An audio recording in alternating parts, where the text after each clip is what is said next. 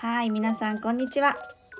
あなたの推しをマンダラ化する偏愛マンダラ絵師の秋江です。この番組は星読みを交えながらゲストの好きなものを語っていただく番組となっております。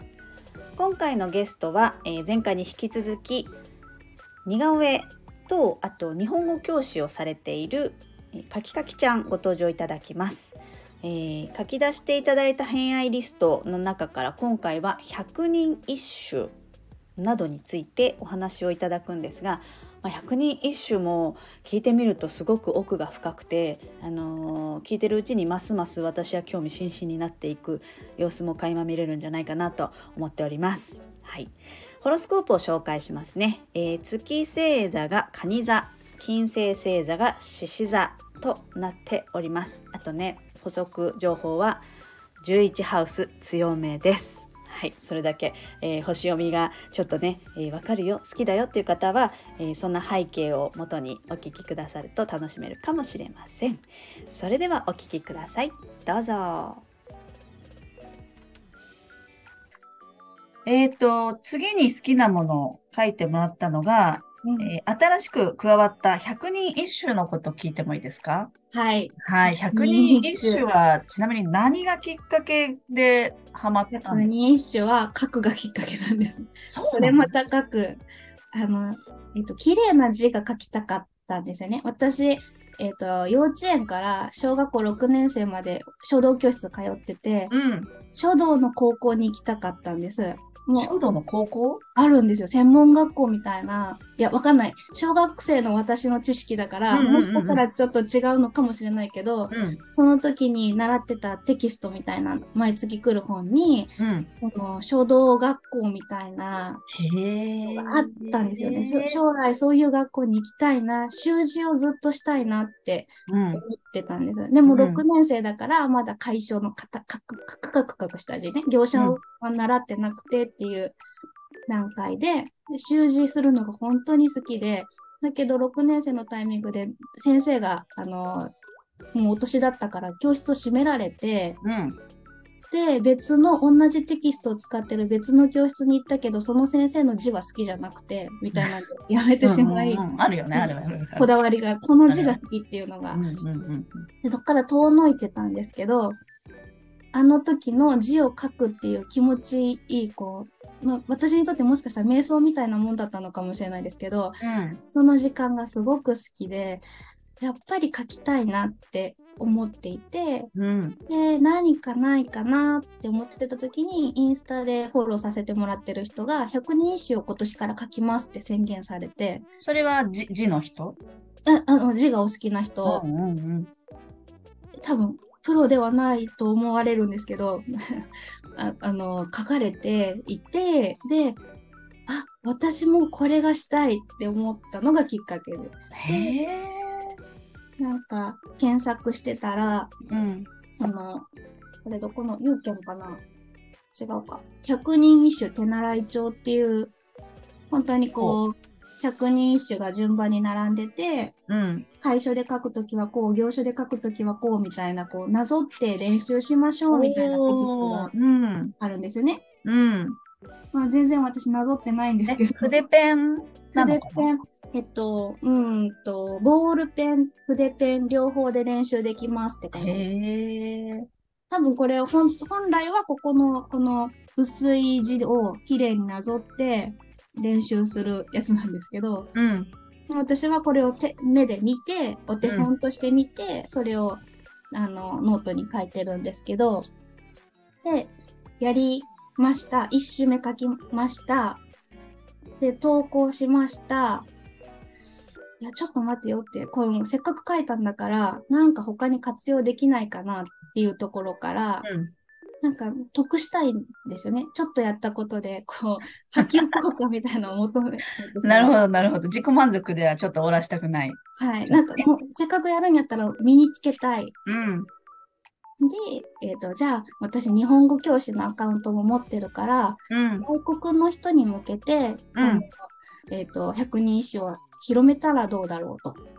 で、投稿してみました。でもちょっと待ってよと、日本語も読めるかわからないような人に、これを投稿して誰が喜ぶんだと。確かに日本語喋れるに日本人の私もあれ怪しいかもしれない。ね、なので、じゃあ読むかってなって、うん。YouTube を検索して、読み上げの見本みたいな、あの、多分、競技カルタするための読み上げなんだと思うんですよ。機械的にひたすら読んで、うんこう耳で紙の茎って下下の茎ってするための文だと思うんですけど、それを何パターンか聞いて、あ、これが一番歌として綺麗だなっていうサイトを見つけ、うん。それを真似っこして読み上げるようになって、なるほど。で、今度はその読み上げたら、やっぱり意味も知りたくなって、うん。現代語訳をしたいし、文法的な解釈もきちんとできるようになおー、結構作業的にはああるね。そしたらね。うんうん。そこから今度は日本語教師のアカウントも持ってて、うん。生徒募集のアカウントじゃなくて、日本語教師として勉強、自己研鑽していくアカウント。ほう、インスタ、イ勉強。はい勉強アカウントを持ってて、じゃあそっちには文法をあげようと。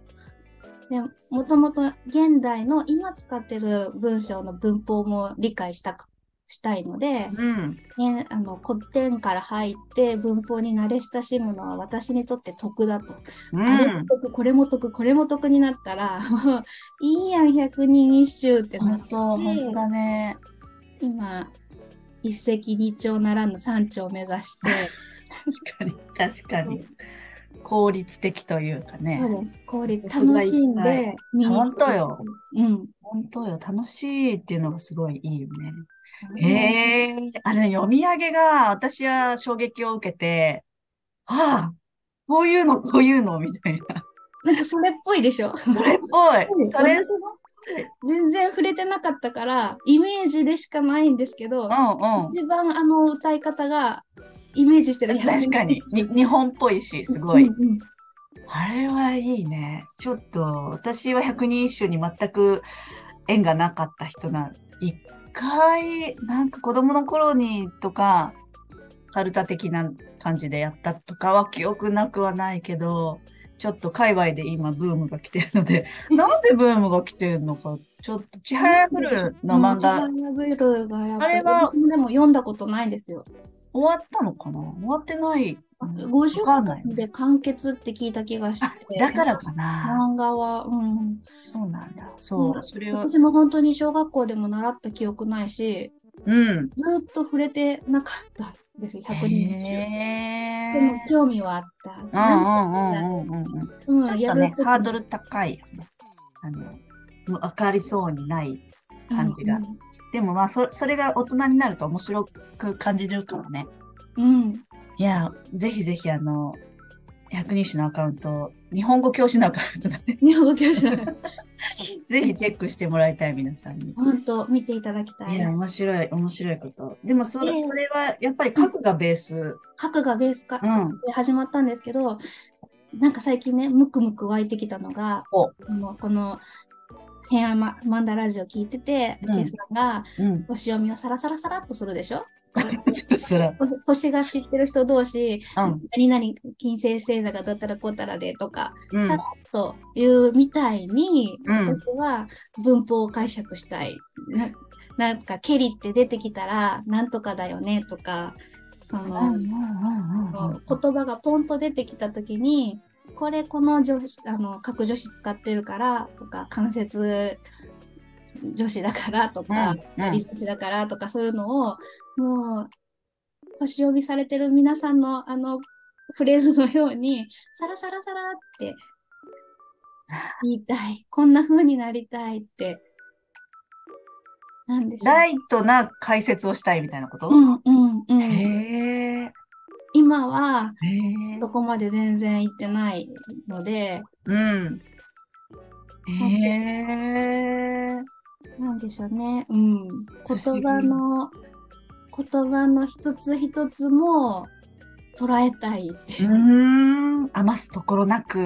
こんなででも、あの、なんでしょうね。人それぞれだから、その人が本当にそういう意図を持って、それを言ったかどうかなんて誰もわかんないうんじゃないですかうんうんがベースにあって、うんうん結構あれだよね。私本当わかんないけど、感情ベースの歌なのかな。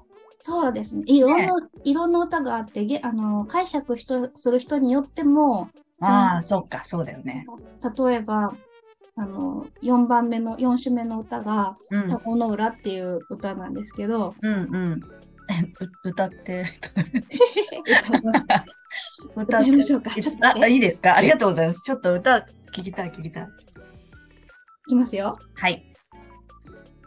タゴの裏に打ち入れてみれば白タエの富士の高根に雪は降りつつっ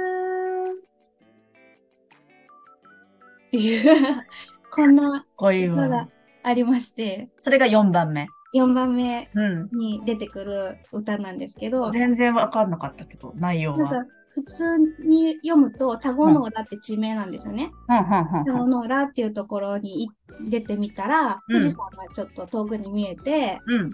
で、富士山の高根、山の上の山頂の方に雪がほっこり積もってるなみたいな、そういう歌なんですよ。情景を情読んだ。景。うん。それが一般的な現代語訳なんですけど、うん。それを深読みするような、平安時代の歌人が解説したなら、みたいな、うん。Kindle であって。なんかこうマニアックな方が多分へー登録されてるんですけど、それで読むと、山っていうのは恋、恋、あ、恋愛の恋を例えることが多いと。うん。で、富士山って日本一の山。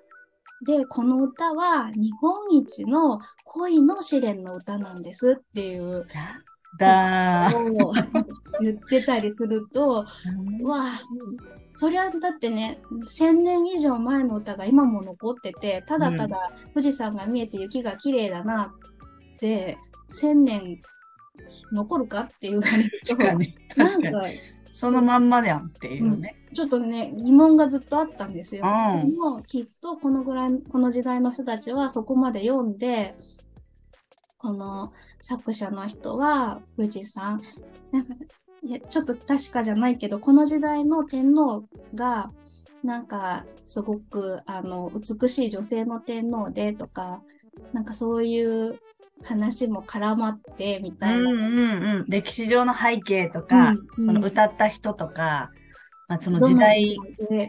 によってってことよね。へえ、面白い。ちょっと面白いですよ。ちょっと面白いだからこの人の解釈が絶対合ってるとも限らない。確かそに。の本当にこの読んだ人がうんただただ富士山を見て、はあ綺麗だなと思って読んだのかもしれない。うん。千年以上前に一緒にねいて、あなたどんな気持ちで読んだんですかって聞いてないから、わうん。かんないけど、っていうのがね。なんか、だって歴史の教科書だって本当なのっていう話だしね。そんな、いっぱい語り継されるじゃないですかそうそうそう誰かが書き残したけど、その書き残したこと自体が本当かどうかわからないしね。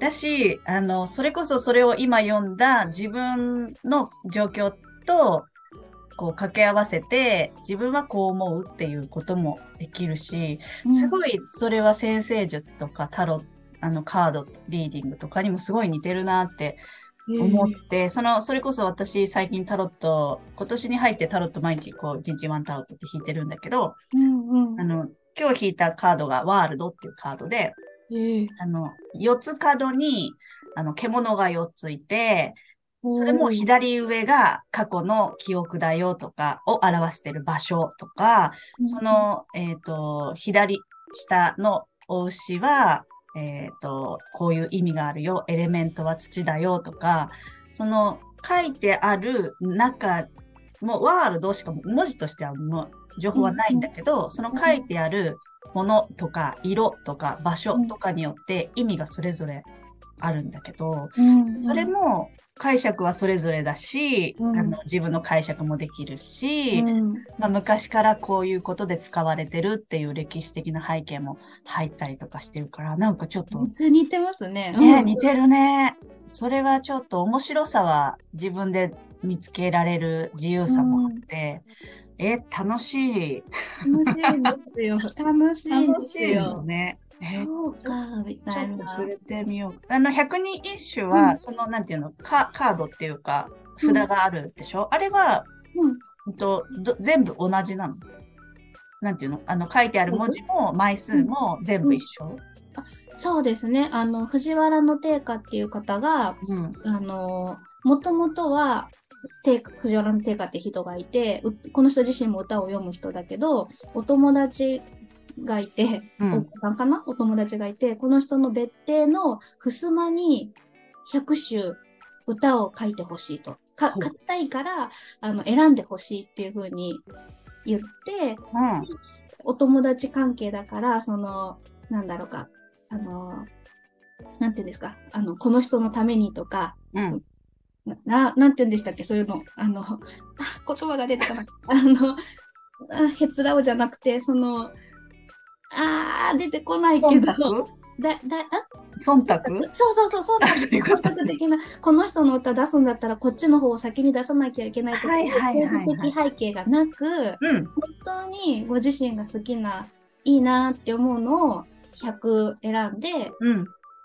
書いた人は違う人なのかな？だ誰がふすまに書いたかは知らないですけど、うん。ってうん。いうのがもともとあり、うん。で、今、あの、一般的に世に残ってるのはもうカード、花札みたいな、花札じゃないな、あの、ちっちゃいトランプ状の大きさで、うん。あの、行書でビヤーって達筆な字が書かれていて、坊主の絵なのか、姫様の絵なのか、あの、坊主めくりって、うん。うん。聞いたことある。なんかね、めくって坊主が出たらカード全部取るのかな？私も坊主めくりすらやったことがないんですん。うん。うん。でもそういうサイズで、カルタみたいなサイズ感で売ってるのがよくあるカードなはず。うあん持ってない。持ってないし、持ってないの？え。本当に、すごいね。本当に今、書く、書くだけで。ね。本当よね。すごいな。それも特化してて、うん、かきかきちゃんらしいけど。面白い。なるほどね。ちょっと百人一首は面白いあの話なので、ちょっと深めていきたいなと思いました。ありがとうございます。はいということで今回の「偏愛マンダラジオ」いかがだったでしょうか？ね百人一首ちょっと面白そうですよねあの札ごとの解釈のところとかあとはその私あの去年の話をすると100日チャレンジっていうのがだいたいね9月ぐらいに今年残り100日ですので習慣化しませんか？みたいな誰かがこう言い出して、えー、と始めるんですけどそれをね確かペン字をしたんですよ。ペン字で書いて、えー今日やったよってこうストーリーズで投稿するみたいなことをやってたんですけどあのペン字はねさりげなくちょっとずつ字が上手くなるのであのぜひぜひ素直にやってみるといいと思います。うん、おすすめします。でその中でペン字じゃなくて筆ペンも少し出てきたんですよね。で筆ペンでも私ちょっと書いたりとかしててあれ面白いかもって思って。なので、百人一首の書き取りをペン字でする筆ペンでしてみるっていうのちょっとね喋りながらいいかもしれないなーなんて思ってたので本屋行った時に探してみたいと思っております。あとは話が中で出てきたタロットカードについてちょっとお話をするとあの1日1枚ワンタロットって言ってえーっとですね「ハッシュタグ今日のワンタロ」かな？それであの朝起き抜けに1枚タロットカードを引いて、まあ、引いてというかアプリなんですけどあのスマホとか iPad とかに入ってるタロットカードのアプリがあってそのアプリを朝一に引いて、まあ、それでインスピレーションを受け取ったものを言語化するみたいなことを今年に入って毎日やってますね。やってるんですけど、まあ、なんでやってんのかなっていうとですね今年の個人的なテーマの一つにコンフィデンス自信っていうものを掲げておりまして。で自分を信じるってどうやったらいいのかなってって思った時にやっぱりこう直感力を信じる鍛えるみたいなことをしたらいいんじゃないかなって思ったんですよね。で自分の直感力とかそういうインスピレーションって、まあ、どういう時に働くかっていうとまあ自分のこの潜在意識とか、えー、実際はこうひらめきが降ってくるとか言いますけどどっちかっていうとその潜在意識とか自分の今までの経験とか、えー、学んだこと知識だったり思考だったり、まあ、そういったものの積み重ねでポッとこう表層に出てくるっていうのがひらめきだったり直感だったりするって私は思ってるんですよね。なので今までやってきたことを信じてあげるっていうことって自信なんじゃないかなと思って。うん、だからこうパッと目にしたものをからメッセージを受け取って、えー、信じて言語化してみるっていうのって鍛えられそうかなって思ったんですよね。どうですかね？あのそういった直感力を鍛えるっていうのは別にタロットとかでもなくていいと思っていてあのそれこそ、まあ、カード類で言うと花札とかトランプとかまあ、それこそさっきの百人一首とかでもいいし、えーと、日めくりカレンダー。日めくりカレンダーは割とね文字が書いてあったりするので、えー、文字から受け取る印象っていうのは割とね入ってきやすいかなと。あと数字で受け取る人もいますよね。数秘術とかやってる人とか。うん。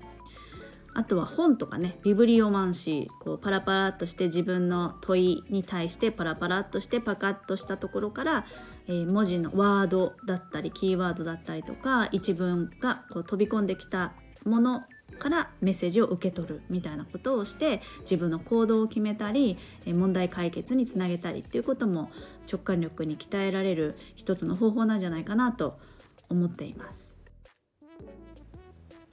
まあ、星読みもタロットも、まあ、そういったものもメッセージとして受け取って日常を楽しむっていうツールに私は使っているので自分次第で豊かになれるものがあるんだったらそれをねどんどん使っていったらいいんじゃないかなと思います。皆さんもねなんかインスピレーションを受け取っているツールだったりとかこう自信をつけるためにやってることがありますよみたいなことがあれば是非コメントお待ちしております。はい。ということでえー、2回目のカキカキちゃんは以上となります、えー、次回はですね、えー、週またぎになりますね。偏愛マンダラジオは平日毎日更新をしておりますので次回は月曜日またお会いできればと思います。はいということで本日もお聴きくださりありがとうございました。